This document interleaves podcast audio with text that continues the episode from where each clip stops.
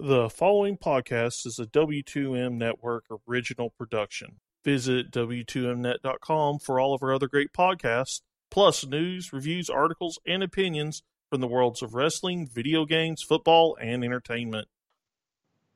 You know, as bad as I feel about picking Minnesota, Jason took San Francisco last week against Seattle. I don't feel so bad. I don't even remember who I took. You took Washington. You took Washington, who lost its second quarterback of the season to a leg injury. Oh, hi, everybody, and welcome to the kickoff here on the W two M Network. Week fourteen of the National Football League and the most important game in college football. There is no argument to me. We'll talk about that more later. Dun, dun, dun. Dramatic reverb. I am your host. My name is Harry Broadhurst. Joining me, as per usual, the down-since-day-one co-host turned executive producer, Brandon Biskobing. Uh, yeah, the Washington Redskins are officially cursed. The Washington racists. The executive producer turned co-host, Erik Watkins. At least it wasn't ninety-nine and a half. Why the hell did E S P N have to air it as all ten of their top ten? Ugh. And the chairman of the W two M Network, Jason Teasley. I'm president and accounted for. Good to know. Your picks not so much last week. I don't even remember my picks from last week. I just kind of just... You're better off not. I'll pick coherently. If it makes you feel any better, Jason, ain't not a damn one of us get a game correct last week. I see. At least I... At least I kept us consistent. At least we have, at least this week we have the opportunity of hope, of hopefully getting some picks right since we have a lock pick. Yes, let's go ahead and mention that real quick here. We'll go into further detail a little bit later on in the show. As you guys are well aware of, as our listeners are well aware of as they're listening to this show now, the college football regular season is more or less over other than Army-Navy Saturday, December eighth. We'll talk more about that game later, as I mentioned. Therefore, for the rest of the season, the N F L number moves back to three, and we pick a upset and a stone-cold walk. The caveat being for the stone-cold walk is if the team you pick wins but does not cover the spread, it counts as a straight-up loss. Fair enough? Fair enough. Fair enough. We open. We open the show how we always do here at the kickoff. We start with studs and duds. Erik? You know, we can all agree that a, a good portion of defensive backs in the N F L, if they get three interceptions over the course of a season, that's at least a decent season, right? Mm-hmm. Well, no. What if I were to tell you that one defensive back in particular got three interceptions in a single game? Well, Andrew, then. Andrew Adams of Tampa Bay. He was like, you know what, Cam Newton? If you're going to keep throwing it in my direction, I'm going to keep catching it. I wish I would have had him on my fantasy team. Yeah, intercepting Cam Newton three out of a possible four times solo, helping keep the Bucs in their color rush uniforms in the game in some form or fashion. Did it help them win? As Chiseled Adonis would say, absolutely not. But sometimes, especially when you're Tampa Bay, it is what it is. But with that, Andrew Adams, you are my stud. Uh, correct me if I'm wrong. Tampa Bay won that game on Sunday. Well, correct me if I'm wrong. I'm not sober right now. I got You're you. wrong. I'm correcting you. You're not sober. Alrighty then. Jason stud. Uh, my stud is a little known running back. Well, coming into this year, he was little known. Um, undrafted free agent that fell to the luck of the Denver Broncos. And this weekend he rushed, he carries for nineteen times for one hundred fifty-seven yards and two touchdowns. Yes, Philip Lindsay. And what's really curious about this, and this is going to break mine and Brandon's heart when I say this, he is currently the leader for Offensive Rookie of the Year. I uh, I think it's going to depend on where the, the two teams finish. Yeah. Denver is six, the Giants are four and eight. But if you're going to tell me, if anybody had told me coming into the season that the Giants were going to win more than four games this year, I'd have told them they were crazy. But I mean, Sorry. the while while the Broncos probably won't make the playoffs, they do at least have the opportunity to make the playoffs still. Well, yeah, but I don't think that I don't think that should factor into your Rookie of the Year. I think it it's just like the Heisman, which we may discuss. I think you can't contribute a team to individual awards. Depends upon the award, I feel, because you know, like something like M V P, the it's in the name, most valuable player. If your value is diminished by not winning, then it's kind of... Uh, the N F L has actually kind of been hit and miss with that, though. There have been certain seasons where players on less successful teams have gotten the award because they've meant more to the team in question than the players on the teams with better records. Yeah. Brandon, you're up, stud. My stud for this week is Travis Kelce, and he needs to put in more games like he did this past week after what happened this week, which we'll talk about later. But one hundred sixty-eight yards, two touchdowns over Oakland. Yes, it's Oakland, and yes, the Chiefs defense gave up a lot of points, but still a good game for Travis Kelce. Yeah, it's nice to It's nice for Kelce to actually stand up and be counted because he hasn't really done much this year. And it's a good thing that he's getting hot when he is now after what happened. We'll talk about that a little bit later. Dun, dun, dun. Dramatic reverb. Again. My studs for the week are the Central Florida Golden Knights. And the reason I'm giving this to Central Florida, Florida, even though I have been a staunch disapprover of any candidacy of them towards being in the college football playoff over the last two years. Boo. Because of the schedule. It, it is what it is. Their schedule is not conducive to being in the college football playoff. Although, we will talk about the article that I sent you guys a little bit later on, because I'm sure Brandon's going to have more to say about that. But anyway, Central Florida played Memphis in the Conference U S or in the American Athletic Championship game. I don't know why I went Conference U S A there. I must have had Brent Stockstill on my line, mind still. Thanks, Eric. Welcome. And Central Florida, despite being without their star quarterback, Mackenzie Milton, who we discussed the horrific-looking injury he suffered last week, came back from a thirty-eight twenty-one halftime deficit to outscore Memphis thirty-five to three in the second half and win the American Athletic Championship fifty-six to forty-one, thus assuring them of a New Year's Six Bowl, in this instance, the Fiesta against the Louisiana State Tigers, who Florida beat earlier. And I did read, I don't know if this was the article that you sent. Was it about, you know, the Gators offering up a nice little two for one?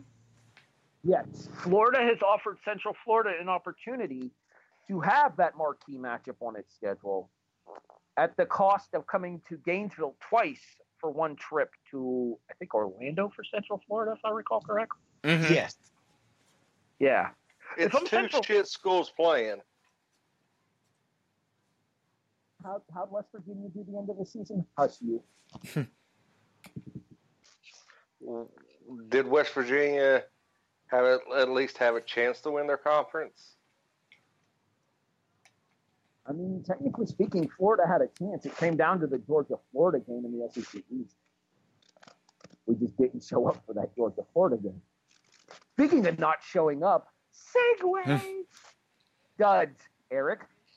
Well, my team showed up for a little while, but uh, the, the, the, they decided to kind of go home early. Look, and I've got a little personal bias because of a friend of mine who I'm pretty sure is going to be listening to this at one point or another. This, in part, is for you, dedicated to Long Island. The New York Jets. You're going through a, a little bit of a mediocre season, let's admit it. You're breaking in a rookie quarterback, let's admit that too, but he wasn't there for that game, so you turn to the journeyman veteran. You do, were doing something that you really don't get to celebrate too often. That, that's having a lead in a football game. With Todd Bowles in that kind of defense for what it was, how do you have that sort of a collapse? I, I I don't understand. What, do you think you're the Giants or something? Hey! Gangrene, you are my duds for this week. Ooh, and and uh, yeah, I'll be talking more about the Jets later. Oh, uh, you some of the best. Jason, dud.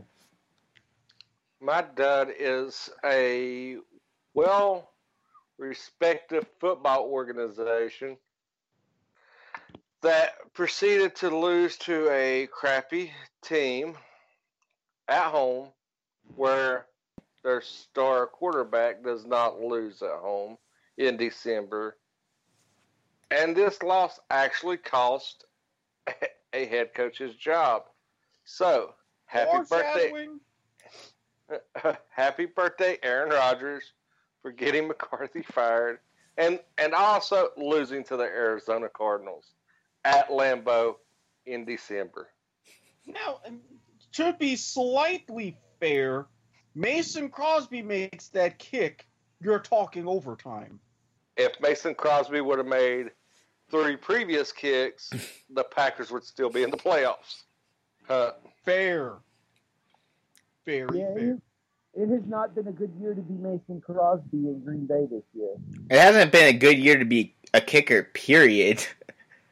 I mean, most it hasn't been a good not... year to be a Giants fan either, but That's we true. won't go into that too much. We'll go into that a little bit later. God. This was a bad week for all of us, so once again, it's just going to be the uh, the soapbox for homers. No, this was a bad week for you. This was an epically horrendous week for me. You at least can say face. I mean, technically speaking, you do have some positivity to discuss. We'll get to that in a second. So, my duds for the week are Buffalo. And before everybody starts jumping on me about homers here, I am not referring to the Buffalo Bills. I am referring to the Buffalo Bulls, who had a twenty-nine to ten lead in the M A C title game against the Northern Illinois Huskies and proceeded to lose thirty to twenty-nine, allowing twenty unanswered in a row to end the game by the Huskies. Northern Illinois is not the team that Northern Illinois was when Jordan Lynch was there. The Bulls had just as many wins as all three of their N F L state co- counterparts combined, and yet somehow you find a way to lose a game in Detroit, Michigan to Northern Illinois when you're up by three scores in the fourth quarter. Harry, let me ask you something.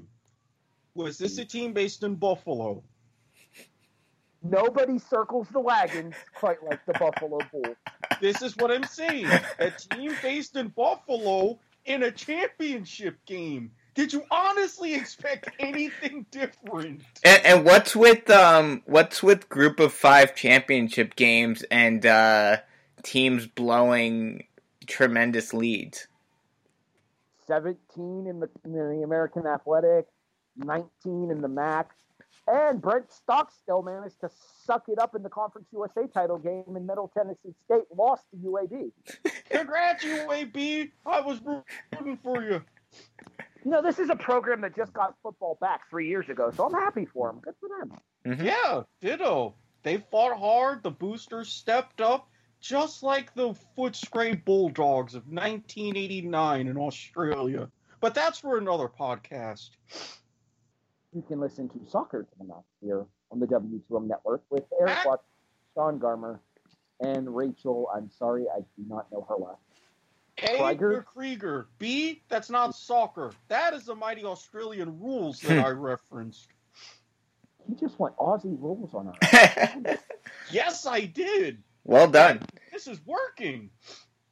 All right, let's move on. It is now time for so. Wait, we. I, I didn't do my dud, and neither did you, I don't think. I just did my dud, Buffalo. I thought you did yours. I don't remember doing my dud. All right, well, then do your dud now, and I'm sorry. My um, my dud, contrary to what Eric uh, mentioned earlier, thinking that they won, is the Carolina Panthers losing to the Tampa Bay Buccaneers. And not only losing, but not even taking a lead at a single point in the game. Again, me and sobriety do not coexist right now. I'm making that very clear. Uh, Brandon. Yes. You remember the conversation we had last week about a certain anniversary? Yes. I feel like that's Ron Rivera right now. Playoffs? Talking about playoffs? Yeah, their playoff hopes are um, dwindling exponentially by the week, and I'll talk about that more later. Dun, dun, dun. Dramatic well, reverb. There's been a lot of reverb on this show. Moving on, and now officially, so, that happened. Jason, you've got one of the big ones here, so you're going to let him go first here.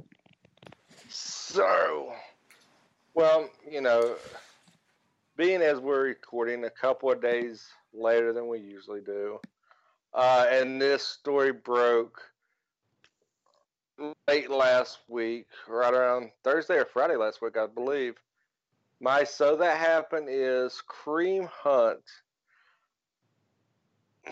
video surfacing, which led to not only him going on the commissioner's exempt list, but very quickly becoming a free agent in his second year due to the Kansas City Chiefs wanting no part of said allegations or the P R nightmare that Hunt would become. So, yeah, that happened. Kareem Hunt, bright future, second year in the league. Yeah, he beats women. And kicks him. So, hey, I bet if he had Mason Crosby, she wouldn't have got kicked. Hey, did you, he, he won't be unemployed for too long. If anything, Washington will snap him right up. They have a no. They're saying they're saying that there is there's just more than the girl pressing charges. They said that there is a lot of evidence with a lot of civil suits becoming tied to it, and he's in for a long, long road. But my problem is the N F L and Kansas City knew about this in February, chose to do nothing until the video surfaced. Well, that's the that, que- that that's the question I have. First off, shouldn't they be taking some proactive measures to make sure that this does not happen?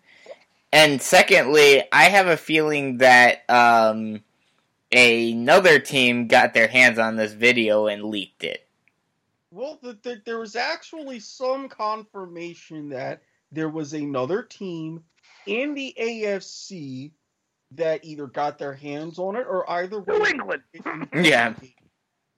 Yeah, th- th- that would be my guess. A, a certain hoodie and a certain quarterback who has to have a certain trainer and has a certain program. I, I could see them doing it. I, I don't. I don't see that simply because, I mean, they could they could still win regardless. But I mean, I honestly think that the N F L and everybody knew about this prior to, they swept it under the rug. Oh, yeah, definitely. Now in the P R nightmare with hopes the video would never surface, and magically, it looks like, from the video I seen, looked like it was somebody recording from their phone the surveillance camera. And they didn't thoroughly check things. And it went to the highest bidder, which was T M Z. And that's how it got released. My problem with this, though, is should the league n- not prepare itself for incoming rookies and veterans, because Ray Rice was no rookie when he knocked that bitch out, a seminar on how to act right in public. You see, don't they do that already, though? Yeah, I'm about to say, isn't that part of the rookie symposium? Yeah. Here's the difference, though. Actually teaching that class and then getting them to abide by it are two different things. Yeah, you can teach what someone as... Happen, what has to happen is you have to get to the point where, as a professional athlete, you have to realize that you are a target for all kinds of various attempts at quick money-making schemes, mm-hmm. at ways to nudge some kind of fame off of your name brand value, or in instances like this, to drag you down into the mud with certain people. From what I understand, and the story that I've heard is, the allegations are that this woman was spewing white supremacist stuff towards Kareem Hunt. As we know, Kareem Hunt is a black gentleman. That being said, you have with to that name, with a name like that, I would figure he was a white guy from Idaho. uh, North Dakota, you racist. Anyway, uh, as I was, I was, as as was about to say before I was so thoroughly interrupted, the issue becomes that you need to have a better grip on who you are as a person to have the ability to walk away from situations like this that mm-hmm. could end you, end up costing you significantly in the long run, that is the Ray Rice situation where he knocked his girlfriend out, uh, who I believe is now his wife, because he got paid. He doesn't get paid. They still live nicely. I mean, but... yeah, it's not make a decent living from the money it already made from the N F L. The thing with Kareem Hunt was Kareem Hunt was on a rookie contract these last two years. He probably wasn't making all that much. But th- this is another thing that I think I have my suspicions of who really it was, because I've watched all the videos. It was Spencer Ware. He wanted more playing time. no, no. I, I mean, I'm gonna be. I'm thinking it was one of his uh, his friends, because in the interview with them, they went out of their way to make sure the cops knew he was an N F L player, make sure they gave his name, what team he played for. I mean, they gave some some outright, very in, in, indicative details of who he was, who he played for. He was an N F L player, and this bitch, she didn't know who he was, nothing. But this happened in February. Well, now he, here it is, end of November. It's Christmas time. Bitch better, bitch li- looking at her her single baby that she got from her meth head, some meth head trailer park whore. And it's like, Christmas going to be good this year, Junior. I, I have no words to that. I have no words, especially after my recent experience in trailers. All right, let's move on, shall we? Yep. Brandon, Brandon, so that happened. Well, mine is a is one, you know, Jason's happened a week ago. Mine just recently happened, so the late the late uh, airing or the late recording of this Uh, was fortuitous for me because I got this story today. Darren Lee, a four-game suspension for substance abuse. No indication exactly what it is, what it was that he was taking or doing or whatever.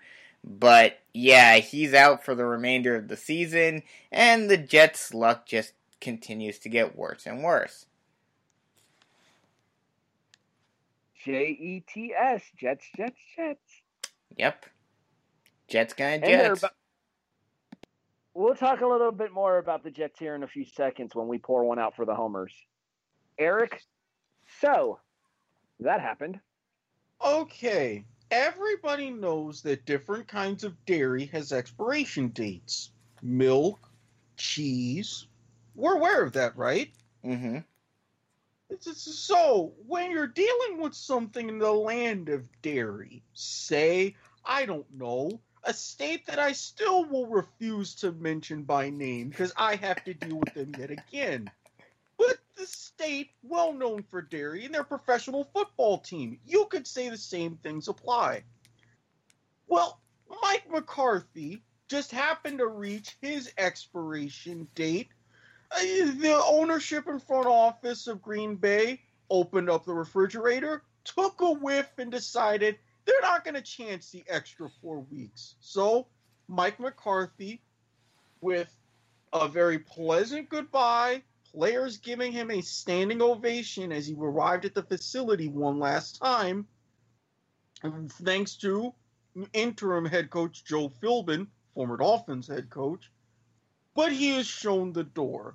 Now, yes, as Jason mentioned, this was on Aaron Rodgers' birthday, thirty-five, if I remember correctly. So you, you wonder. Aaron, although he did not admit this publicly because he's Aaron Rodgers and that's how he operates, he's getting what he wanted. His plan worked. Now the question is, who is going to replace McCarthy in Green Bay? Can I make a suggestion on who it is? I can name a rumor that I've heard as well. Harry, I'll let you go first. The name that I'm hearing is Josh McDaniels. Mm-hmm. Yeah. Nope. I'm going to go a different route because he's this guy has worked with a lot of top quarterbacks. The only one he has not worked with is Tom Brady. He has worked with Peyton Manning, Carson Palmer, among others, Andrew Luck. And he made a bold statement prior to the Green Bay job coming open where he wanted to go. I guarantee you, if Bruce Arians as even catches a whiff that they have interest in him, Mm-mm. he goes to Green Bay. Mm-mm. I think he's going to stick to Hens guns and make a push for Cleveland. See, the rumor I'm hearing is, is that Cleveland wants to go after McCarthy. I could mm-hmm. see that. That's what, that's what I've heard. The problem. Here's the problem with Cleveland going after McCarthy, though. We talked about this last week. Um, correct me if I'm wrong here. Ever since Gregg Williams took over as the coach of the Browns, the Browns are two and two. Mm-hmm. And the, one of the losses that he had was on the short week after Hugh Jackson was relieved of his duties here. Those two wins that, that uh, Gregg Williams has as the coach of the Browns are the same amount of wins that Hugh Jackson had managed in the previous three seasons. That's why, if anything, I wouldn't go after McCarthy at all. I would look at Gregg Williams, see what he's got, but I would, at the very least, if Bruce Arians, since he's gone on record and is being interested, I would uh, go for him first. McCarthy would really not help matters with the Browns. Arians I, would. I will say that I would not be opposed to getting Bruce Arians out of the broadcast booth because I feel like he adds nothing. Well, I have two questions for you guys. First, do you think there's any chance that they decide to stick with Philbin if he does well over the next couple of weeks? Maybe. I don't think so. I, I don't think so. Well, I'll let you go first, Eric. Well, I, I say maybe because, yes, this is the new voice that Aaron Rodgers wanted, but he's going to get sick of him very quickly, too. Rodgers is going to want a special kind of coach who will either A, get on him, or B, let him do whatever he wants. And I don't know if Philbin is ready to handle that. Plus, Arians. His mediocre tenure in Miami also works against him. And second, you, you mentioned... Hey, Okay. Eric? Oh, yeah, you didn't mention. Yeah, go for it. I'm going to say no. Okay. And the reason I'm going to say no is because I don't think Joe Philbin is a marquee enough name for the Green Bay job. True, true. Um, second, you we mentioned Arians. Do you think there's any chance of any other guys that are currently in the booth or on the set coming out of retirement to coach the Packers? The only possible name that I would even consider for that would be Bill Cowher. I was I that that's who I was thinking. And I sincerely doubt that he has any interest in coaching again. Not after the run that he's had on C B S and how much he's enjoying the booth, and he doesn't want to be another John Gruden. He's staying where he is. Yeah. Let me only... let me throw this out to be a wild wild card. If Things don't, if things spiral the way they have been, even despite the record and despite the team not actually firing coaches, coaches go here to retire and die coaching this team. Could Mike Tomlin tenure in Pittsburgh be up and he be up to go to Green Bay? I doubt I think, it with how well they've done this year. Yeah, I. But they're tired well, of Tomlin. No, well, but again, you said it yourself. Pittsburgh is very, very patient. They mm-hmm. had Chuck Noll for nearly thirty years. Then they had that very long run with Bill Cowher, and they've had a nice, almost as long run with Tomlin. I know. I want to say Tomlin is in his fifteenth season, two thousand three, I think he took over the Steelers. And that was after Cowher did ten? They always talk about this on the Steelers broadcast, and as somebody that lives in a Pittsburgh market, I live kind of – I'm sure I've mentioned this on the show before. I live in Youngstown, Ohio, which is like halfway between Pittsburgh and Cleveland, so – Whenever Cleveland's on the road, whenever Cleveland's at home and Pittsburgh is on the road, we get the Steelers games in the Youngstown market because we're a halfway. The one stat that they always mention during Steelers games is the fact that over the course of the last fifty years, the Steelers have only had three coaches. That is mm-hmm. a sign of patience from the Rooney family. Mm-hmm. But this is a different N F L than what Chuck Noll But, and Cowher was in. But you this also, is instant gratification. But you also have different younger Rooneys running the organization as well. The issue there, just, the only issue here for Pittsburgh is, I believe that if Pittsburgh chokes away a playoff spot, given the way that the team started off of the uh, seven two and one record, then we might hear more rumblings about Tomlin. If Pittsburgh can stay within the playoff contention, either winning the A F C North or catching a wild card, then I don't think Tomlin's job is in any yeah. kind of danger. Oh, yeah. Right. We do need to move on, however, because we have some more to the show to get to. So let's go ahead and continue. It's now my turn for So That Happened. And my So That Happened is we officially have the Final Four for this year in college football. The probable Heisman battle, assuming that Tagovailoa is good to go, will feature Alabama and Oklahoma in one of these semifinals.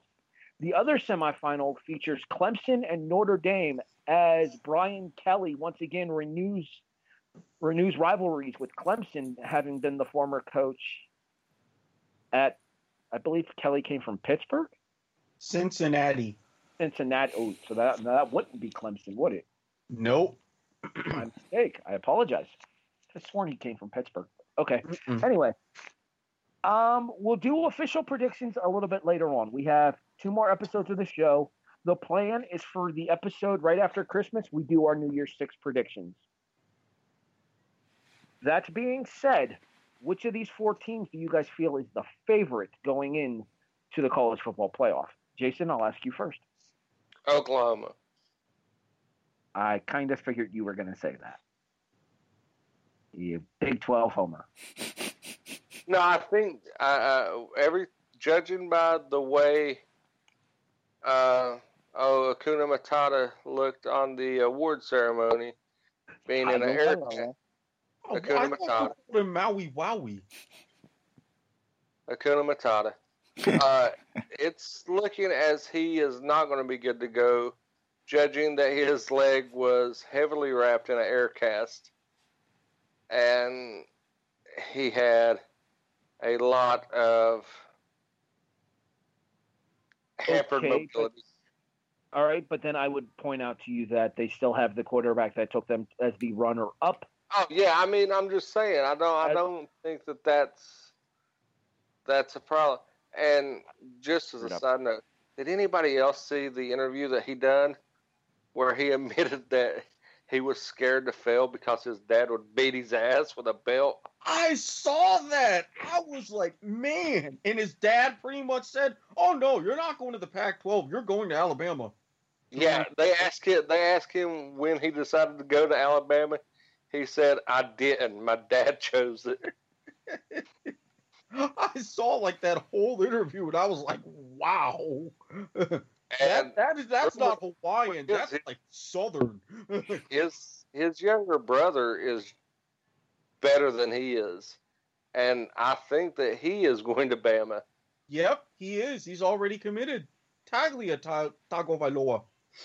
Um, yeah, on behalf of, on behalf of everybody in the S E C, Nick and Saban. Uh, Eric, who do you have as the favorite going into the college football playoff? While I will say that Oklahoma and their style of offense and, and with Kyler Murray will give Saban a game, I still have to put Alabama as my favorite because even though he's dealt with quarterbacks like that before and he struggled, I mean, look at Deshaun Watson in those Alabama-Clemson matchups. Even though we struggle defending him, he still finds ways to either come, in one case, close, and in another case, flat-out win. I can't count against them, even with Jalen Hurts, because Jalen Hurts has taken him to these heights before. Brandon? Yeah, Alabama's going to figure out some way to win again, yada, yada, yada. I'm... actually going to be the only person to pick a team from the other game then. Clemson. Give me Trevor, give me Trevor Lawrence. Give me Dabo Swinney. Give me Clemson. I think if uh, Tagovailoa isn't ready to go, I think He's... I I still think Alabama will pull it out, but I think it's going to be a lot closer where Clemson is definitely going to give them a game. Absolutely. And I even think that if Notre Dame pulls something off, which they might, it won't be no. as much of a game, but Brian Kelly will figure out something. Uh, if we recall correctly, the last time Notre Dame was in a championship game, correct me if I'm wrong, didn't they get the snot beaten out of them? Yeah. They did. Man tied yeah. tail and all. Yeah, that's going to happen again against Clemson. I, I honestly feel like Clemson's going to beat the brakes off of Notre Dame on the twenty-ninth. Uh, a question is, Answer. is this, based on the remarks and the perception that's came out, is Swinney done in Clemson? Or have mm-hmm. you guys even heard about this? No. Are you referring to him? Go- are you referring to him going to the N F L? Because I've heard rumors, but I don't think Swinney's no. going to be. No, the fact that he is, they, all the fan, he's tired of all the fans turning on him when they, I think they was favored by like twenty-one, and they covered or something, and the fans weren't happy, and they was booing Clemson and everything because they didn't win by a bigger margin, and he was and he went on the record as saying that he's tired of the fans being ungrateful and everything. Mm, I think that was more of a heat of the moment comment rather than actually anything I, long-standing. Especially when I, you're making when you're making as much money as Dabo Swinney is at Clemson, you don't walk away from that kind of cheddar. Not to mention, could who you, were, who see were, him in Ohio State? Since their coaching job, uh, their job is in open now. Oh, is it already filled? I haven't seen yeah. it. The guy that uh, the guy that filled in Murph. for Meyer at the start of the season, Zach Day, has already been named the head coach in waiting. Not to mention, who would Clemson even get to replace Dabo Swinney? Mm-hmm. All right. That's going to wrap up So That Happened. Let's go ahead and move on here. It is now time for Buy or Sell. We did the draw before the show this time in order to get this ready and able to get us running here. Eric has won the draw. Eric gets to pick between the college, the N F L, or the combination question. Since the topic intrigued me the most, I'm going to pick the combination question. The combination question is, and I, the, the only way that I worded this in the group chat when I gave them their hint as to what the question would be, I worded it, this with F F L, X F L, A A F. Buy or sell. This launch of leagues as an uprising towards the N F L will fail within five years.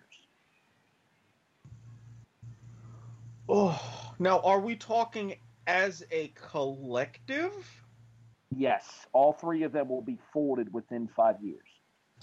All three? Oh. I'm going to sell that all three will fold within five years.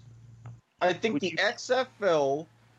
Even with Vince McMahon saying, oh, it's going to be different than the X F L we knew when some of us loved back in two thousand one, I still don't think that he's divorced himself from the entertain- the entertainment side of things as compared to the football side of things. While he's getting everything together more logistically and he's got some good markets, especially like Saint Louis, I don't trust him to have this going long term to survive five years. I give him about three.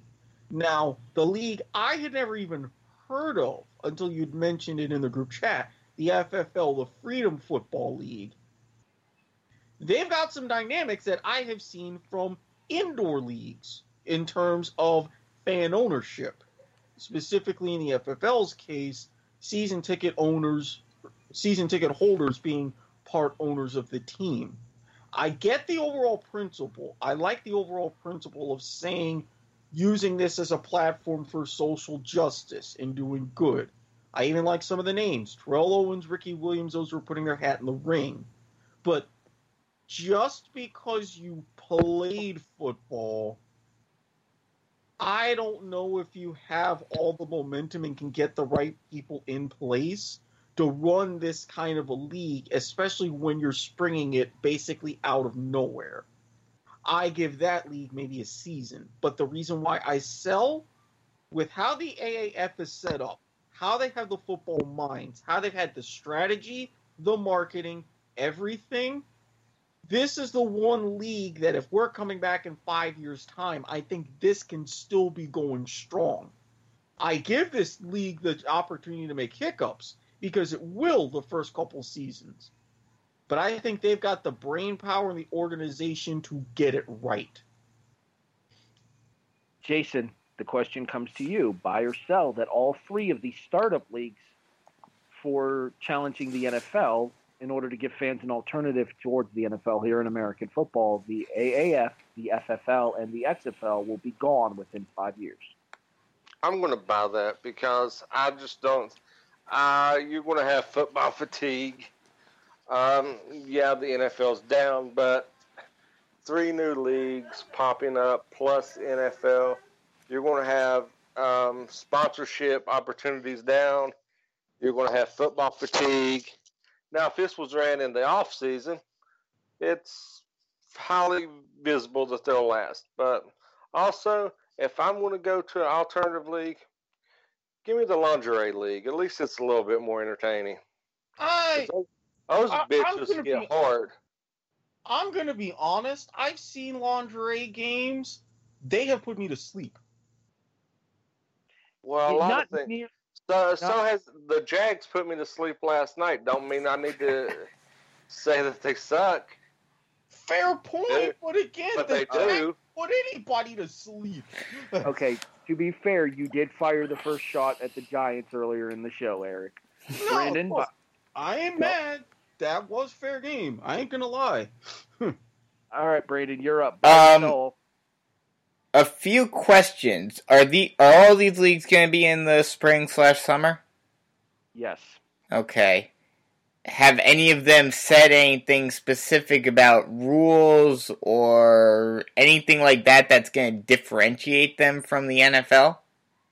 The A A F, I believe, has kind of a template out. The X F L does not yet. I'm literally just hearing of the F F L. Yeah, I haven't heard of the F F L as at all either.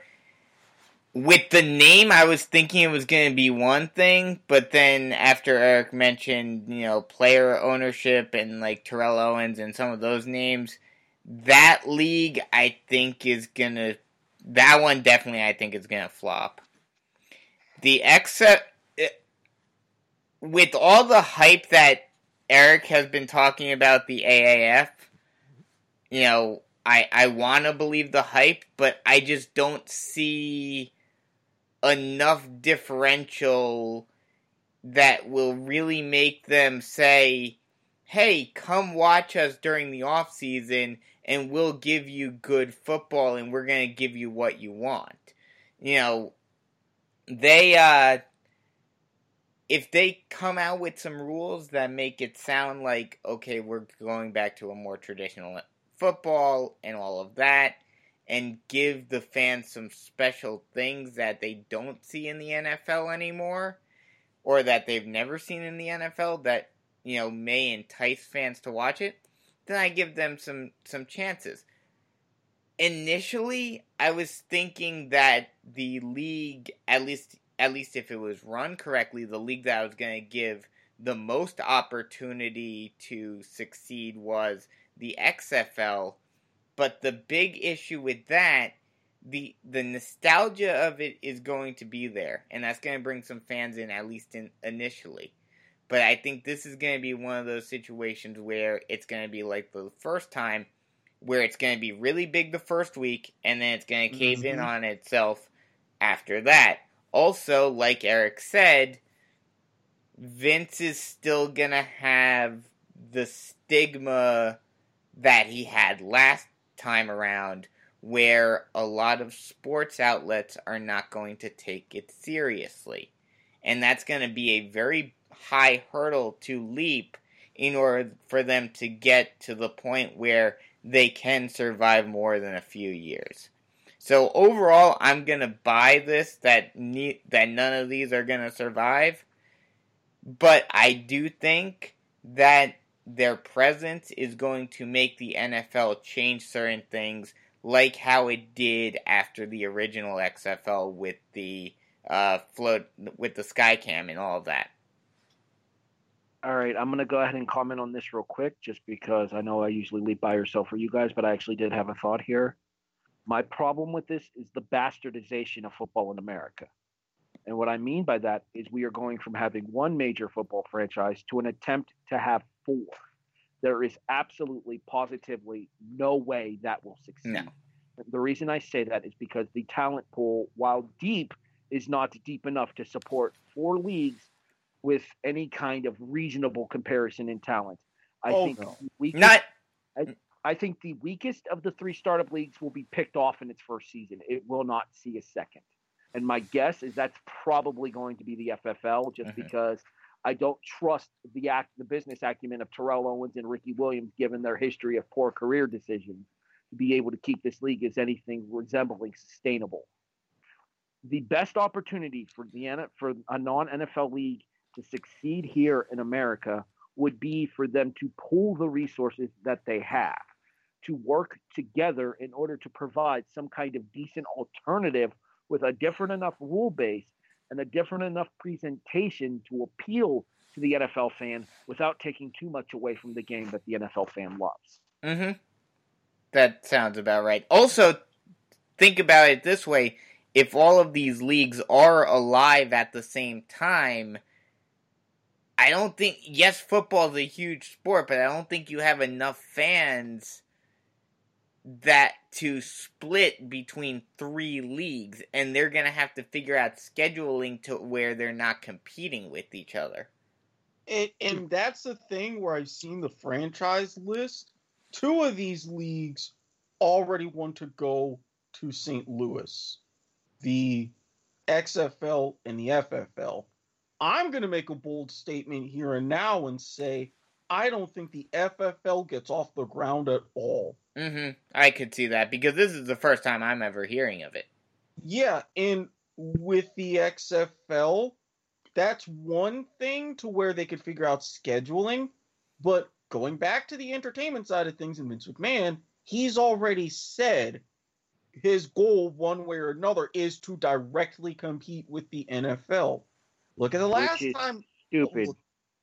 Yeah.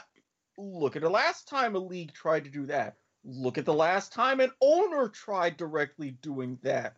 What look happened? At, look at the last time that Vince tried to position himself as an alternative to the N F L as well. Mm-hmm. Bingo. That's why I will say the A A F will have hiccups. If it doesn't survive five years, I wouldn't be surprised whatsoever. But I think with the brain power that they've assembled, I think they're going to realize the exact same things. And within those first two seasons, that's when they're really going to make their tweaks to differentiate themselves. If they do that, they have a better shot of survival. If Here's they another... They're going to go under. Here's another thing, too. And when does the first of these leagues start? Is Does the A A F start next year? February of twenty nineteen with the A A F. Okay. Do any of these leagues... Now, granted, it's a lot simpler now to an extent, but with mm-hmm. the monopoly that the N F L has, do any of these leagues have any sort of broadcasting rights? A A F already does with C B S S N. Okay. Wow, I'm shocked that C B S is allowed to... I mean, granted, it's not on the main network, but I'm shocked that Actually, C B S is... is a, no, no, no. You you said the C B S S N. The oh, first okay. game and the championship game will both be broadcast nationally on C B S. Wow, that I'm shocked that they're allowed to do that. I'm surprised. I wonder if that's going to play any impact on their negotiations with the N F L. I honestly think the, I honestly think the N F L is kind of looking at the at the A A F as kind of a feeder league, almost mm. a developmental. You think that's they're like a minor league system? You think? As. And and again. It really doesn't necessarily matter with, like, broadcast rights with how much they're paying anyway. I think since he, if they're not directly infringing upon the N F L season, uh, the league, they won't care as far as broadcasting. That's why you have guys like Bill Polian and whatnot getting together, getting in, and that's the first thing that they short up, that broadcasting rights deal. Mm-hmm. That's why they're ready to go so soon. With what Once Harry I... just said, do you think there's any chance that the N F L may jump in and basically make it into a minor league system? I honestly would not be surprised to see there's some kind of subsidized funding coming basically from the N F L. Basically make it like a new N F L Europe. Uh, hopefully with better results. Yes. If they, if they do and work out a deal... say maybe year three, if not a bit sooner, wouldn't shock me. All right, one more real quick thing here, and then we will move on because we've been spending we spent almost fifteen minutes on this topic, and we do need to advance here. The only other thing that I would say is that if these leagues wanted a chance to succeed, I think the best opportunity for them would have been to work together rather than mm-hmm. trying to compete all against each other at the same Agreed. time. And especially if you put the mind of Vince McMahon and Dick Ebersol's son together and do some kind of matchup between the A A F and the X F L. All right, let's move on here. Jason, you get to choose between the college or the N F L question. Just because I'm a dick, I'm going to take the N F L question. See, even the dog hates me for it. Yeah, how dare you take his question. All right, hold on. Give me a second here because I actually – oh, the coaching carousel, I believe. Buy or sell? You feel it's a bad idea for a team to fire a coach midseason? Um, I want to sell that because in the case of the Browns, it was the best thing that they could do because now they can start looking for their next coach and not having to wait and interview. They can find who they want, gives them a little cushion. to scout and see what's going on. And they actually got a head start above anybody else looking to fill a coaching posi- position. Brandon, same question. Buy or sell that you feel it is a bad decision for teams to fire a coach mid-season? All in all, I'm going to sell this. It'll, it depends a lot based on, you know, where you are in the season, how the players are reacting to the coach. There's a lot of different factors. But overall, I'm going to sell this, and, and here's why.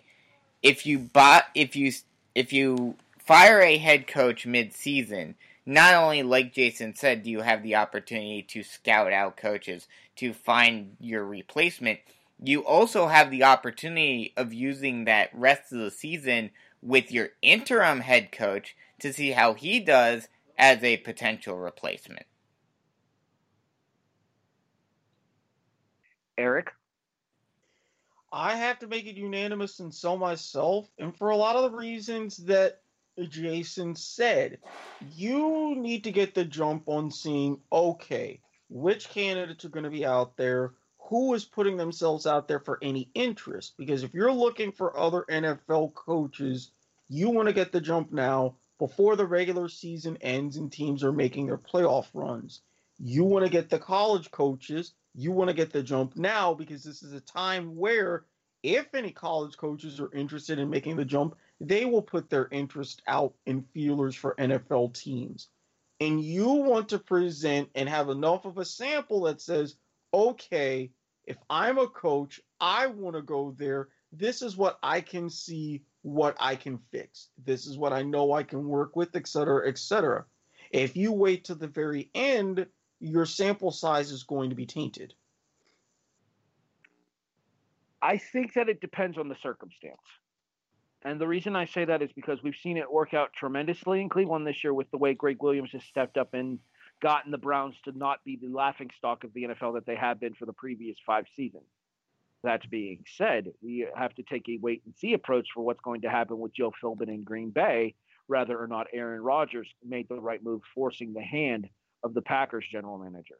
Well, I think another factor to that, and it seems to be the trend for whatever reason, that teams seem to pre- perform better, at least for the first couple of weeks, the first week or two, uh, with a new head coach because it's a new energy, it's a new system. For whatever reason, teams seem to do better for those first couple of weeks. All right, Brandon, you get the college question to lead us off. You ready? Okay. I kind of teased this earlier. We kind of talked about this last year. I'm going to basically raise the same point.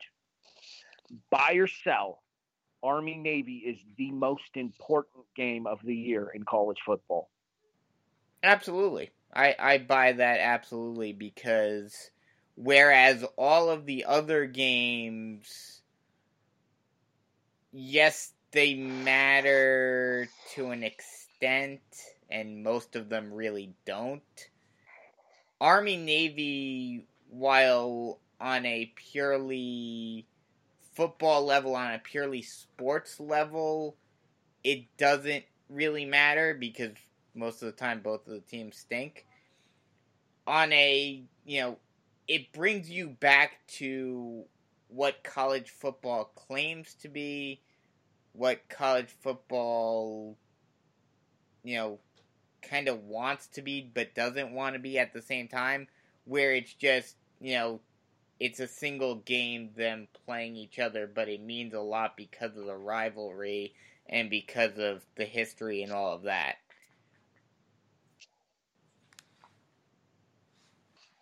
Eric.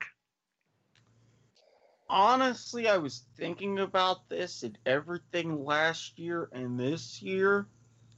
And especially for this year, I'm going to buy.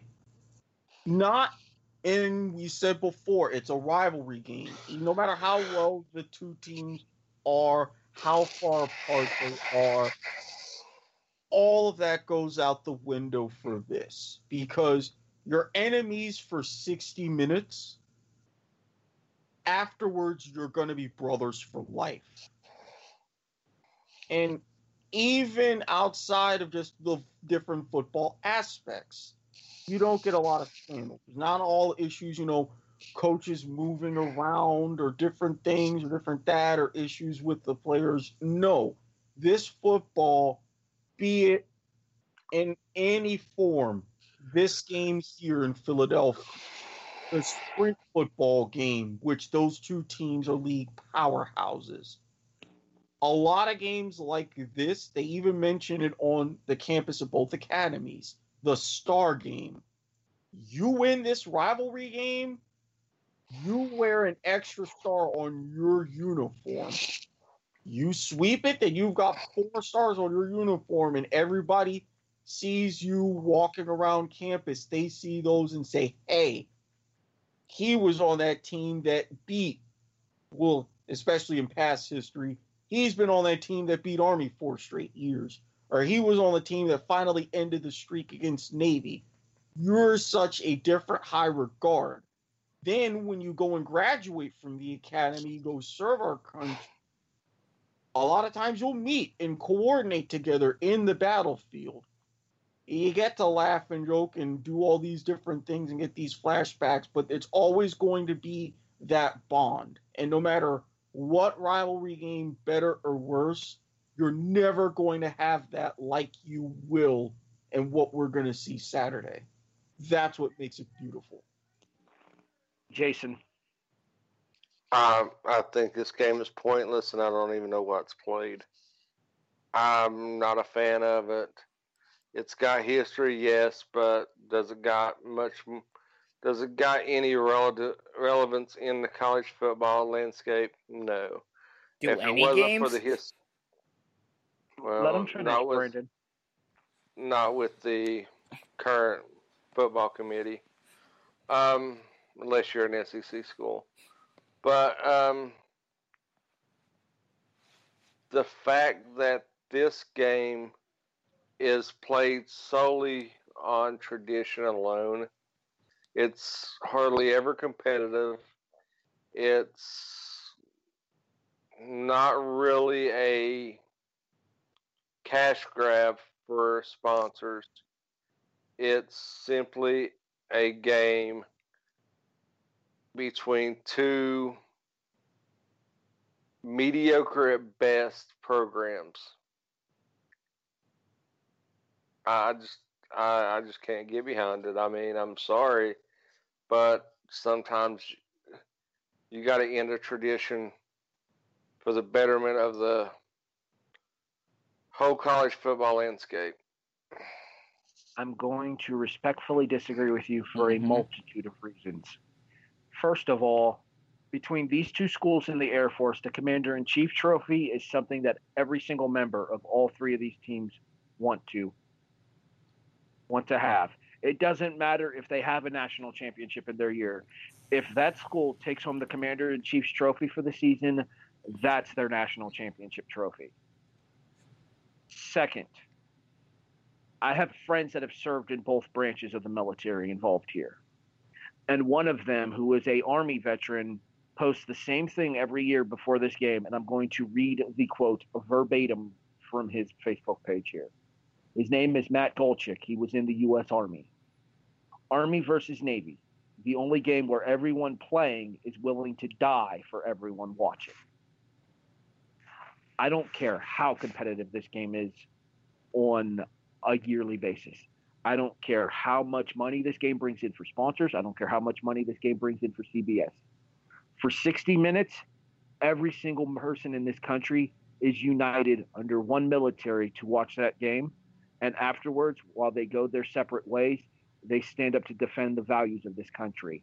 It is, in my opinion, and I said this last year, I'll say it again this year, there are rivalry games with more importance in terms of national championships. There are rivalry games with more importance in terms of history. There is no more important overall game in the college football landscape than Army-Navy. Mm-hmm. So why isn't the Air Force game built up? Same aspect. I mean, I'm be, just playing devil's advocate here. Because, because they weren't Army, the... Army and Navy are natural rivals, land yeah. and sea. And they haven't... Air Force hasn't had the history that Army and Navy have because they haven't been around as long. No, Army was the first to come along, then Navy just a little bit later, and then Air Force didn't show up for another couple of decades. Yeah. I think the tradition involved in this game is what makes it so important. Mm-hmm. Yeah, for the exact again. reason that for the exact reason that you dislike the game, Jason, is the exact reason that I personally am going to be sitting in front of my T V on Saturday, December eighth at three p.m. Sa- same here. Th- that's why I like this game, is because it's it's the way college football. If you don't want to make it really competitive and fair, then have it like this, where every game is just for bragging rights between two teams. You play for, you know, basically make it the way it was pre-B C S, where, yes, teams can claim national championships and all they want. Who cares? It's you play to win your conference, and then you win your bowl, your respective bowl game, or in this case, you win Army-Navy. Just have it that way. Army is going to the Armed Forces Bowl. I believe they're playing Louisiana Tech. Mm-hmm. I can guarantee you that this game means more to every oh, yeah. single one of the kids than that Louisiana Tech game does. Oh, absolutely. This is the, this is the star game. Every, between Army, Navy, basketball, sprint football, baseball, this game, this is for the star. All right, we do need to move on because we still have half the show to get to, but excellent conversation, you guys. Let's go ahead and continue and go into pour one out for the homers, and we'll start with Jason. I do believe yeah. it is. I do believe okay. it is the Liberty Bowl for West Virginia, if I'm not mistaken. Uh, I thought it was Camping World. Is it? It is the renewal of the old Big East rival with Syracuse, though. Yeah, but it means nothing. You don't and, think so? No, I mean bowl games in general. If you're not, if you're not in top four, bowl games are meaningless. Mm-hmm. There's one hundred six thousand of them. Uh, I'm pretty Slight sure. I'm pretty sure W two M could sponsor a bowl game, and we could get a solid matchup if we really tried. I mean, that's how many bowl games there are. They're they're begging for sponsors. Mm-hmm. Um, so I mean, I'm, we may need to talk to Sean and see if we can we can sponsor a bowl next year, because I'm pretty sure we could get a get a solid matchup if some one of our teams would be in a bowl, in the bowl that we sponsored, and we could get free tickets and we could do a live podcast. I mean, seriously, there is there was actually more teams, and this is this is a surprise. There were more teams eligible this year then they could actually fit in bowl games. And like I said, there's one hundred fifty-two thousand six hundred ten bowl games. Um, I think starting the seventeenth of December? fifteenth. A week from a week from tomorrow. There's not a day that goes by without at least one bowl game on. Mm-hmm. See, I'm okay with and, that, though. I, I, I'm okay with it, but why don't why don't bowl games mean anything? I they think to the be, kids, I think they should have more weight and more meaning to it. See, I think to the kids that get to play in these bowl games, they actually do mean something, and especially if but, you're a question question. Especially real quick, especially if you're a senior, it's one last go round with your teammates, or if you're an incoming freshman, and it's an opportunity to practice with the teammates that you're going to be spending the next two to four years of your life with. Okay, let's point this out. Will Grier, suspected not to play.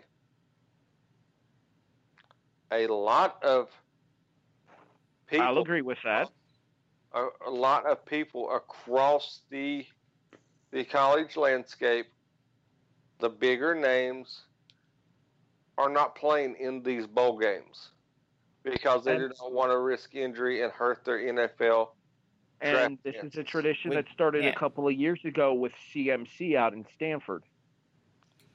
Which yes. I completely yes. agree with. As so, well. Oh, I'm I'm totally on board with if you're if you got a future in the N F L, I, I'm okay with you setting it out. Okay, that's but like, for a lot of okay, yes. If you're somebody like a Christian McCaffrey, like a Will Grier, like a Ed Oliver from Houston, who has already announced that he will not be playing in the um, Houston's bowl game. If you're somebody that's a potential top five N F L pick, I can understand the decision not to play. However, if you are somebody that's a senior on this team, and especially if you're like a walk-on senior, then the opportunity to suit up one last time with your teammates and probably what will be the last time you pe- you play in a professionally organized football game, you take advantage of it mm-hmm. when you have it. That's the thing, and I, I said it before when we were talking about Army-Navy.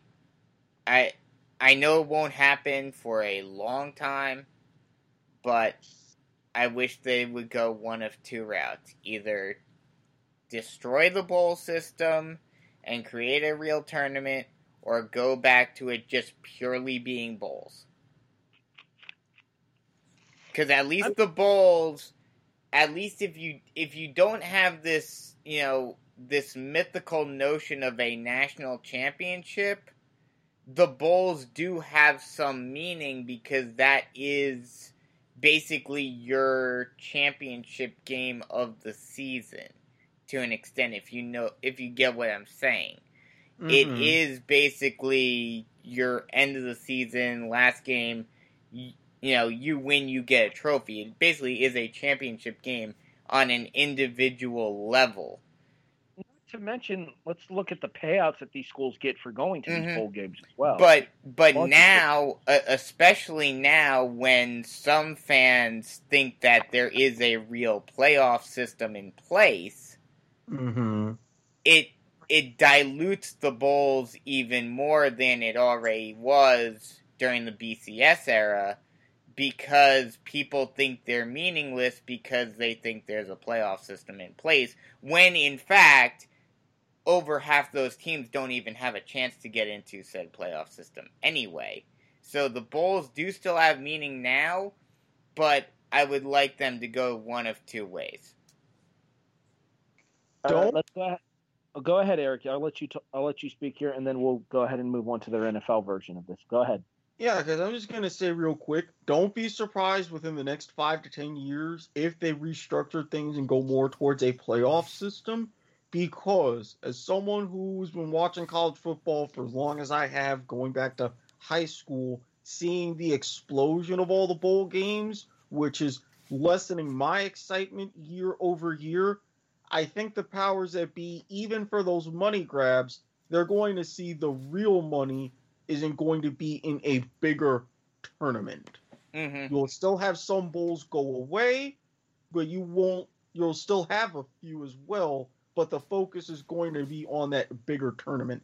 They won't go back to bowls again after what's happened the last five years. So hey. Keep an eye on that five-year window that begins when the T V contracts renew, when the, networks and conferences literally put their money where their mouth is. The the one thing I would love to see is a, a full tournament and then basically use some of the lower-end bowls as basically like the N I T is in in college basketball, where teams that didn't make it to the tournament get to play some extra games, or in this case, one extra game, just to kind of give them a bit of a postseason. Yeah. I think that's exactly what will happen. All right, let's go ahead and continue with the N F L side of Pour One Out for the Homers for both Jason and Brandon here. So where'd this performance against the Bears come from, guys? Because I don't think anybody saw this one coming. It came from New Jersey, and it came from the Meadowlands, and it came from Saquon Barkley. It came from Eli and Odell and um, our defense. Doesn't it all worry you that Odell Beckham has as many sixty-yard touchdown passes this season as Eli Manning does? No, it doesn't. That means we're versatile. You never know who's going to throw the ball and score. We could throw. We could have. We could have Eli in the slot. You know, yeah, I, it shows our it doubt. shows our versatility. You never know. We could throw Eli out in the slot, hit him on a crossing route for a seventy-yard touchdown. I somehow doubt Eli's going to want to get his ass lit up by a defensive. Yeah, I know. I somehow doubt he can run seventy yards at all. I, I got a question. If if Eli if Eli broke off a seventy yard run, catch catch and run. The kickoff's what? Over. There there would be no there would be no way to do a show after that. Because you you think of, you think Robert Taylor is bad about Mahomes? If something you like guys, that, you guys would you guys would have to block me on Facebook because I would go ape shit crazy talking so much smack about how Eli is the elite quarterback and the best thing since sliced bread that I would be a nauseating douche nozzle that some people tend to be talking about their quarterback. If something like that happened, I would need to not be sober for an entire week just so how I could process exactly how that happened. All you would see is like a pig pen style cloud around me, except mine would be white and smell better. um, Eric? Yes? We don't know what it's like to have a quarterback to be proud of. I haven't for several years, so... Yeah. All right, let's move over to Eric now. Um, speaking of revenge games, it is the Miami Hurricanes against the Wisconsin Badgers. Yeah. Ne- yeah. Yay. Going to New York in Yankee Stadium, the home of one team I can't stand, having to go and play against another team I can't stand. I'm going to be so drunk for that one. Uh... That's th- revenge, this is gonna be fun. Revenge, thy name is hurricane, perhaps. Revenge, thy name is damn tropical storm against Dairyland. I have got no faith in this team whatsoever. This, this, this is the this is the team of my two, or this is the bowl between my two biggest disappointments of the season. I mean, you could argue between these two. You could argue between these two and Auburn. It's it's kind of anybody's pick between the three. Mm-hmm. We talked about that. We you talked about that a couple of weeks ago. You say hurricane. We haven't even played like a damn tropical wave the past month. All right. So I have some good news and I have some bad news here in Homer's for you, Eric. Okay. Jacksonville pitched a shutout on this past Sunday. Yeah, the first shutout of Andrew Luck's career. The problem was is that your offense didn't get into the end zone either. It was six nothing on two field goals. Okay, let me just throw out this stat. Even with the league and how our off, how offensive this league is, even though our defense has pretty much decided to hell with this, we're here just so we can get paid. The Jaguars have not allowed a three hundred yard passer all season. Well, given some of the quarterbacks you guys have gone up against, that's actually a pretty impressive stat. Yeah, so you'd think we would be a lot better, but... Uh, well... Thanks, no, thanks you haven't allowed... Real quick, you haven't allowed a three hundred yard passer, but you have allowed a two hundred yard rusher. As Derrick Henry did his best Ezekiel Elliott impression and yum yum eat him up all over Jacksonville's defense on Thursday Night Football. Well, I'm going to say this. This is why, as Chiseled Adonis calls him, bum-ass Balake Bortles, eh, I'm going to make it my mission, if I have to personally run him the fuck out of town, and go ahead and tell people, look, you're going to draft another damn quarterback. I think they've... I'm sick of all these white guys around here, okay? I have had enough. I, I think they've pretty much determined that because considering Bortles has been benched for the last two weeks. Oh, they've already moved on from Bortles. Yeah. It was made official today. No, no, no, no, no. I know this team. We were supposed to move on from Chad Henne. Look what happened. Finish the damn job. Get him fully out of here. I don't want him creeping around haunting the sidelines as a backup. Are are our two teams going to be competing for quarterbacks in the draft this year? Yes. And the unfortunate news for both of you is that Justin Herbert has pretty much announced that he's staying at Oregon. Oh, well, lovely. That screws us over even more. Fantastic. And by and, the way... No, go ahead. And we also know, unfortunately now, as of last week, there will be no Mackenzie Milton option either. Well, again, I wasn't banking on him anyway. We had one U C F quarterback that did something good in college. How is that working for us? I guess Will Grier is our uh, our big option. Or you'll better hope you can convince Kyler Murray not to play baseball. Oh, no. Kyler no, he's Murray's done. He, he's already going to the M L B, I think. Yeah, he's going to be at spring training, collect his seven million dollars, play baseball, and tell everybody else to suck it. We have worked in so many wrestling references tonight. And, and, and again, not a, the, the most painful thing, Derrick Henry didn't even pull his best Ezekiel Elliott impression. He pulled his best damn Tony Dorsett impression. Not nine, only, nine yards. Not only do we get to the one-yard line and Tennessee makes a stop, what do we do? Oh, Derrick Henry gets the ball. Oh, we're not going to try to tackle him. Oh, he stiff-armed one guy. Oh, he stiff-armed another. Oh, he stiff-armed a third one. To hell with this. We're just done. Let the man score. You, you know what was a pretty cool moment, though, um, on the broadcast was how they had, and, and it was fitting that Joe Buck was doing the call for this one.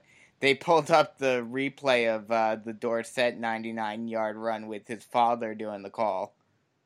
On Monday Night Football, January of eighty-three. ninety-nine yards. And again, it's not like Fred Taylor's game back in ninety-eight where he had a seventy-six-yard run and then he was limited to just thirteen yards on his next twelve carries. Oh, no. ninety-nine-yard touchdown run. What does he do to accentuate that? Oh, only another sixteen carries for one hundred thirty-nine yards and another three touchdowns. Rubbing his nutsack all up and down our secondary. Okay. Woo! Jesus, Eric. I was never so glad that I had to do online tutoring in my life. I saw that Eric. score and I'm like, well, I made the right Get it together, man! I made money. Okay. If it's any consolation, Eric, Derrick Henry has been fucking Florida teams ever since he was in college. It's not, not really Derrick, anything yeah. new. Derrick Henry played in Florida. He went to U L E. I wrote about that kid since high school. And then went to Alabama for college because screw him. Anyway. Okay. Eric, flip the script. Uh, uh, uh, okay. Yeah. Uh, speaking about revenge games, did, did you know that whenever Florida plays Michigan in a bowl game in the state of Florida, the Gators typically win? Now you're playing in a different state. Do you think that you can carry that mojo over? If I'm not mistaken, the last time we played Michigan in a bowl game, we actually lost two years ago. Really? I believe it was either two or three years ago. We played Michigan in, I, God, I'm not sure. I want to say the Liberty Bowl, but I'm not sure. Ah, that's outside the state of Florida. For the for it to work effectively, the games are in the state of Florida, where Florida trounces Michigan in bowl games. In addition, the last time we actually played Michigan, period, was the season opener for the two thousand seventeen season. And Michigan kicked our ass at A T and T Stadium. Yeah, that one didn't go too well. I don't know if I brought this up in the group chat or not, but I was thinking about this year, and it's a little bit ironic that both of my teams can get revenge for the other team. Florida plays Michigan, who pounded Penn State earlier in the year. Mm-hmm. Penn State plays Kentucky, who snapped the twenty-eight-year losing streak to Florida earlier this year. Hashtag Kentucky Fried Gator. Hashtag best since eighty-six. At least my team won more than seven games, Eric. Fair enough. Both of my teams won more than seven games. But only one of them had a half-decent quarterback. And oh my God, I just said that out loud. Ugh. Hey, maybe, maybe you'll get lucky and Jacksonville will draft Trace McSorley. There are worse options. He wears number five in that uniform right now. Uh, you know, let's go over to the N F L. Those times when I can't argue because you're right. Speaking of the N F L, um, I, I gotta highlight one moment in particular. Uh, for, for uh, if you're referring to the moment, if you're going to refer to the moment, I think you're going to refer to. You cannot highlight it because Jason's going to be talking about it next. Oh, uh, certain case of Butterfingers last play. Uh, oh no, you mean the Phillips play? Uh, yeah, freaking Miami. Like, I don't know why. It always seems to happen. Whenever we play Miami in Miami, we always find a way to lose. The good news is we play the Jets this week. And if there's one thing we know, when it comes to bad football in the N F L, it's usually spelled J E T S, Jets, Jets, Jets. Uh, I mean, have you been able to brag that you're much better? Aside from the one playoff run, hashtag ten to three. Um, I will point out that we have four wins this year. The Jets have three. After Sunday, Buffalo will have five wins. Jacksonville will have four. Suck it. Damn, damn, Derek, son of a... Why the hell were we even on Thursday to begin with? Who was smoking what when they thought of that one again? Because they they're learned their lesson. Be, because in spite of them trying to get ratings, they always seem to put crappy games on Thursday Night Football for some reason. You know, they kind of fell back backwards into a good one on Monday Night Football this week. Though. Mm-hmm. Yeah, they we'll talk did. a little bit more. We'll talk a little bit more about the upcoming schedule here in a bit when we go into Are You Serious? But hey, Jason, you still with us? Nope. I left a long time ago. That's unfortunate because I need you to get it together. If I get it together, happened during your beloved Buffalo Bills game. It was Jerry Hughes trying to fight a referee in the tunnel. Granted, he had a damn good reason for it. Because after looking into this and researching this, this referee was kind of a douche and deserved his ass beat. But still, seeing things on the surface, it was kind of bad.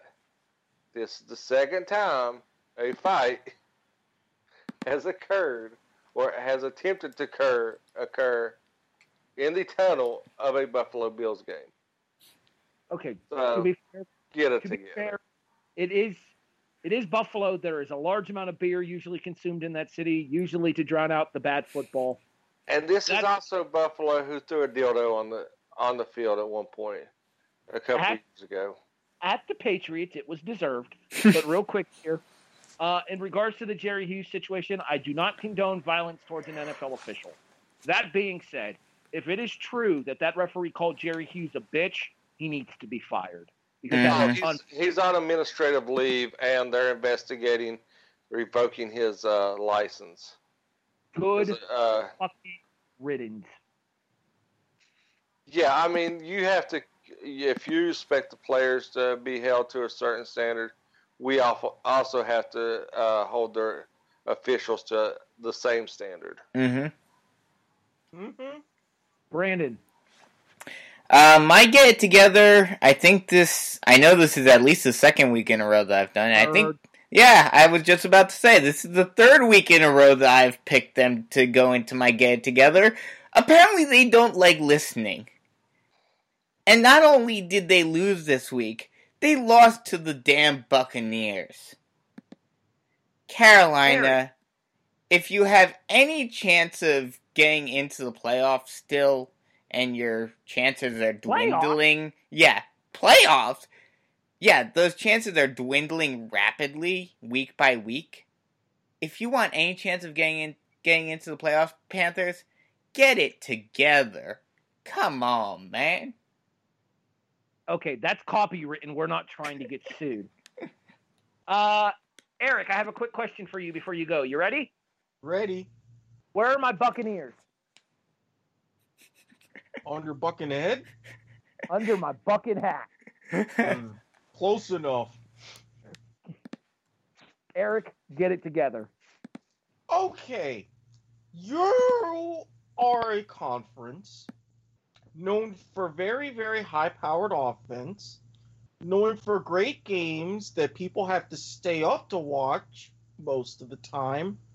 That that's kind of your brand, right? Your conference is a championship game. Primetime television in an N F L stadium, as you do most of the time, especially if you happen to be in the Power Five. One network T V. Exactly. So uh, why in God's name does that conference title game end up ten to three? The lowest score in conference title games since conference title games came to be via the S E C back in nineteen ninety-two? Really? And oh, that one touchdown was when the receiver slipped, the ball was tipped, and that was a pick six. The Pacific twelve Conference, for God's sake, for the sake of bettors that go to places like my bookie dot a g and use promo code PAT to get fifty percent off their first deposit bonus for a limited time. Get it the frick together. Ain't nobody got time for a ten three title game. Ain't nobody got time for a ten three wildcard game either, but that's what we gave them last year. Yeah, well, we won that one, so that made me feel good. And I was just happy to be in the playoffs, honestly. Yeah, because you don't get there as often. No, we really don't. Although our number five was better than yours. Yeah, your number five isn't good enough to start in Cleveland. At least ours starts somewhere. In fairness, though, that's because the backup to that number five in Cleveland had a lot of swag. It's doing pretty well with the team. All right, let's move on.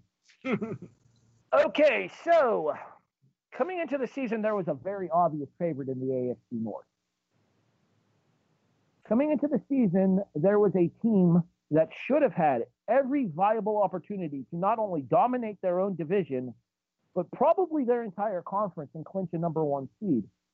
When you look at the fact of the sheer year-to-year production of Ben Roethlisberger, arguably the best wide receiver in the N F L in Antonio Brown, what many have called the best running back in the N F L, Le'Veon Bell, and a defense that was at times staggeringly stingy last year.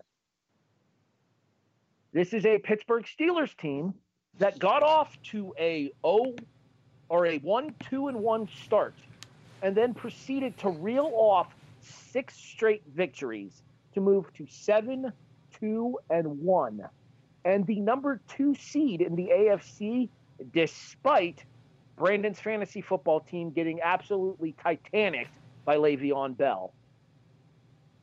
Hi, Bisco. Yeah, he can suck it.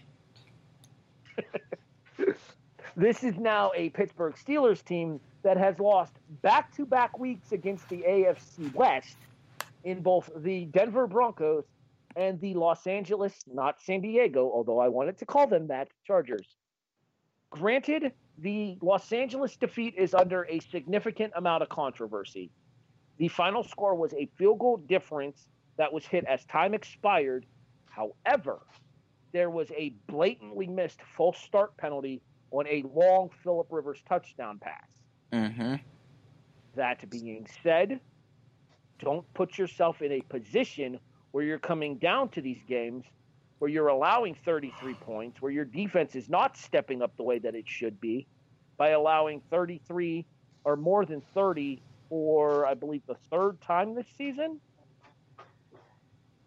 and putting yourself in a position where a wild card team who you will probably be facing again at this point, assuming you can hold off the Ravens in the in the A F C North,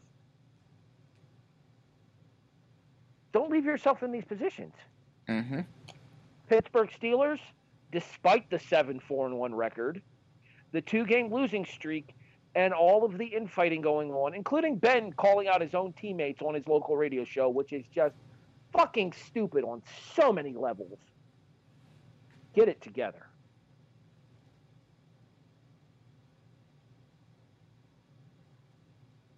Guys, I have a question for you. Yeah. Are you serious? Nope, never serious. I'm serious enough that I bet money on this one. At my bookie dot a g, use the promo code PAT for fifty percent off your first deposit. Did I do that correctly? Yes, you did. You're learning. And by the way, don't forget to follow them on Twitter at BetMyBookie. They've already given away ten thousand dollars in prizes. You always get the first dibs and notifications for any new odds and lines. Just saying. And you know why we're doing this, Eric? Because it's hashtag. For the brand. All right, let's move on to Are You Serious? We didn't even plan that. It just worked out that way. We have chemistry. It happens. All right, let's get to it. So we are doing our upset pick as well as our Stone Cold Walk. I mentioned it earlier in the show. I will reiterate it again now that we are at that time. The Stone Cold Walk, regardless of the line that you choose for the game that you choose, if the team does not cover the line, it counts as a straight-up loss. Let's get to it. Brandon, your dog pick of the week is first. My underdog pick for the week is the Bengals covering against the Chargers. You're getting ten there, so it's not terrible, but at the same time, this is a Cincinnati team that's been in free fall. Um, Eric took Cincinnati last week, actually, and it did not go well for him as they got smacked around by Denver in Cincinnati. Ugh. Well, I'm hoping that they also get it together. Are we oh, yep. are, are we doing Army name, Navy as well? We can do the predictions at the end, but it's not going to officially count. Oh, okay. You realize that not only is Dalton out for the year, so is A J Green. Yeah, they're going with a Jeff Driscoll at quarterback. Hey, and I remember that guy. Yeah, and when I saw that, I was like, well, Florida quarterbacks. There goes that. yeah, they, they tend not to do so well in the N F L. It happens. Jason, you're up. Who's your upset pick for the week?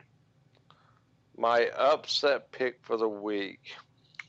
I originally had Baltimore, I Kansas changed, City, but but you guys took that. I so changed I mine, actually. actually going, I'm quick, actually I, going to be a homer and take the Giants over Washington. I'm actually uh, seeing the Giants being a favorite. I'm seeing um, being an I underdog. Think I, I think I had. I think I have the uh, Washington. At, oh no, wait. Yeah, the Giants are a three and a half point favorite. That doesn't count. Okay, give me. Hmm. All I right, changed uh, my pick if you want. Uh, I changed my pick if you want Baltimore. Uh, okay, I'll take Baltimore. He's taking Baltimore minus six and a half against Kansas City.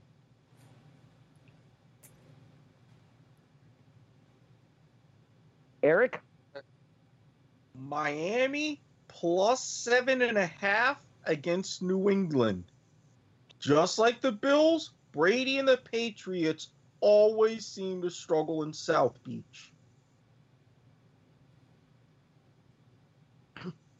Um, one of you guys picked... I believe it was Jason who picked a certain team that had a quarterback that had a birthday, who got his coach fired, and then a certain Eric talked about said coach getting fired when so that happened. Mm-hmm. They're a three and a half point favorite this week. Four and a half. I'll take Atlanta. Thank you very much. Okay, be, be, be prepared. Just be prepared.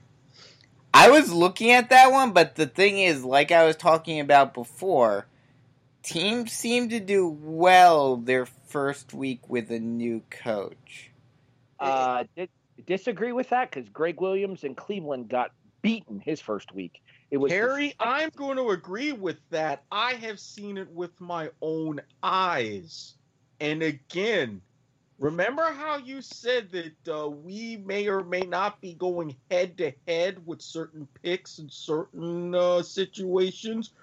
Dun, dun, dun! Dramatic reverb. Dramatic reverb. Hey, Brandon. Yes? I need a Stone Cold Lock. Uh, my Stone Cold Lock, which apparently originally we all picked together. I'm sticking with it. Saints over the Bucks. I actually wasn't picking that one for my Stone Cold Lock. Yeah, I'm going to have to change mine. All right, fine. Because I don't want to have the same pick on any of the things here because we're getting further into the season, so I'll change mine. Jason, Stone Cold Lock. My Stone Cold Lock, since they're a favor, and I'm going to be the homer, I'm going to take the Giants. Oh, Jesus. How did I... Because, I because Alex Smith's going to be a gimp on the sideline with one leg. And Colt McCoy. As his Colt McCoy. Right next to him. They've got the almighty Mark Sanchez. Who comes full circle with the butt fumble. Was it against the Giants? No. No, he he had another butt fumble moment when he came into the game last week. Oh, son of a bitch. Poor Sanchez. At least, at least this time he recovered it. Oh, that poor, that poor unfortunate soul. Uh, that... I'd pity him if it wasn't so funny. Eric, Stone Cold Lock. We are going head-to-head, good sir. Aaron Rodgers got the ultimate birthday gift. McCarthy's out of the building. And he's also going to prove a point towards his teammates. I'm the guy that deserves the power. Y'all kowtowed to him. Look at what I'm going to do. Packers minus four and a half. I am about to show some brass balls with this Stone Cold Lock. Not because of the who, not because of the who they're against, but the how many. I am taking Pittsburgh plus t- having to give ten to Oakland.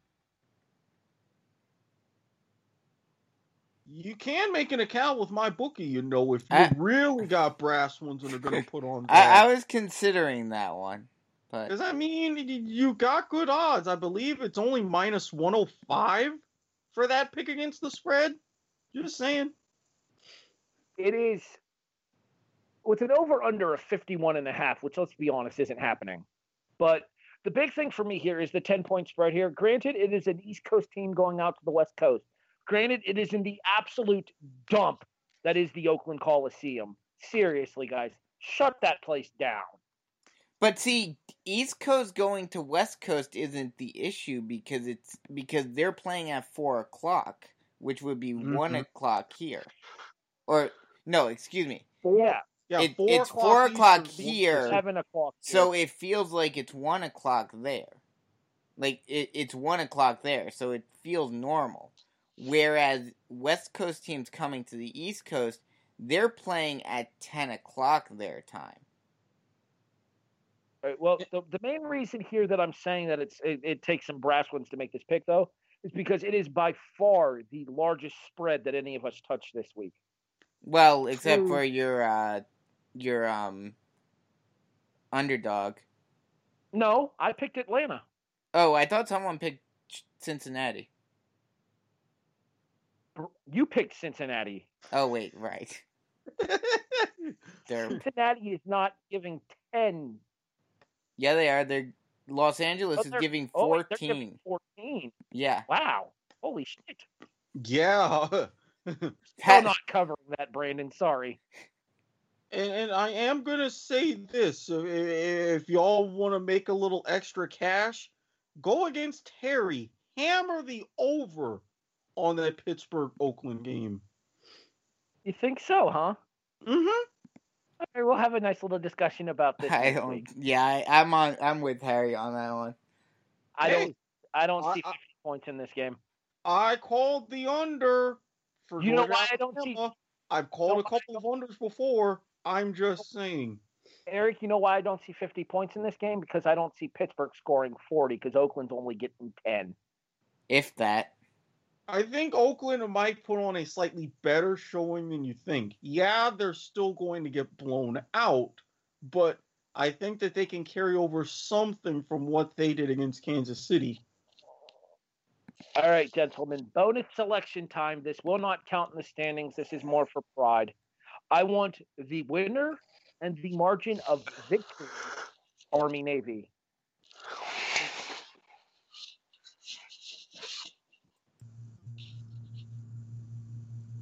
Uh, anybody particular going first? Because I've got mine in mind. I've got mine. I'll take Navy plus three. So Jason's taking Navy. Eric, go ahead. Go Army, beat Navy. You'll do just that. I'm going to be bold, and I'm going to say this is a two-touchdown win. Okay, we've apparently lost our producer. No, I'm here. Well, I've been calling I, your name for I, the last three minutes to I, give me I, a prediction. I, I'm Navy. Trying to think. Um, I, I think uh, I want to say Navy's going to win, but I think Army will win because they're the better team this year. I'll say, I'll say six. I mentioned before that Army has another game to come up against Louisiana Tech. I think that that could serve as a distraction here, and you never want to underestimate an opponent in a rivalry game. I'm with Jason on the exact same number. Navy by three. Well then. I just, I don't think you can take the rivalry game for granted, and I think Army might I'll do that. that. Uh, it, it possible, but I think with the fact that they just broke a long streak last year, I think that they're going to want to go into that bowl game with motivation to try to continue that streak. I think, to me, this is bigger to them, as you said yourself, than that bowl game. Jason, where can people find you online? People can find me at Turkey Glue eight twenty-two on Twitter. They can find me making guest spots over on the Radledge and Broadcasting Network this week, where me and Mark Radledge sit down and discuss Cree two. And usually they can find me here talking shit with you guys. Brandon, where can uh, people find you? They can find me on Twitter at Bisco got underscore Gotham S N, um, and that's pretty much it. Other than, like, once I get the uh, wrestling stuff back up on here. But no, if you tweet anything and tag Bisco in it, he will claim it as his own and make it sound like a no. great idea. Hashtag Brandon Gunna Brandon. Eric. At Squid Sportshead on Twitter. You can follow me on my other Twitter account if you ask nicely, because I'm more selective and you will see things. Throughout the W two M Network, here on the Kickoff, we have finally broken open the doors of soccer to the max. We are back. And now the next hurdle is uh, getting with said uh, producer and head honcho of this network so we can get football to the max and I can get point of viewer going again. Stay tuned on that one. In addition to being your host here on the Kickoff, I am your co-host on occasion for Wrestling Unwrapped, which is in talks of a potential return. I am going to be the co-host with Brandon Biskobing for How the War Was Won, a look back at the Monday Night Ratings War between the W W F and W C W. In addition, I am the host of the SmackDown to the Max review, which will hopefully be returning at some point soon once everything gets worked out with Brandon and Cedric. Also, you can listen to me discuss Monday Night Raw, so that way you don't have to watch it yourself. I watched it for you by listening to the Raw Reaction over on the Chairshot Radio Network every Monday night at eleven thirty. Because trust me, you don't want to watch Raw right now. It sucks. Friends don't let friends watch Raw these days. For the chairman of the W two M Network, Jason Teasley. Uh, you need it, you need like a quirky nickname, Eric. I've got a bunch of quirky. The token nicknames. Black guy, Erik Watkins. No, we tried that at work once when I'm the only black guy in the department. I'm still the only black guy in the department. That didn't go over quite well. He's token. He's he, is. he is token. We say that with nothing but love, Eric. Well, hey, the fact that I would it be better... Has condens- it has dual meanings. Well, it would be better with my picks as token than I would be compared to Michael Strahan, so I'll take that. The executive producer, Bisco himself, Brandon Biskobing. I'm Harry Broadhurst. You have been listening to The Kickoff, Season two, Regular Season Episode fourteen, here on the W two M Network, available online at W two M net dot com. In addition, you can find us on all of your favorite podcast devices, such as iTunes, iHeartRadio, Spreaker, Stitcher, Podbean, CastBox, and, hey, Brandon, guess what? Spotify is here. And Glacier's still a dick. Thanks for listening to The Kickoff, everybody. We'll catch you guys next week.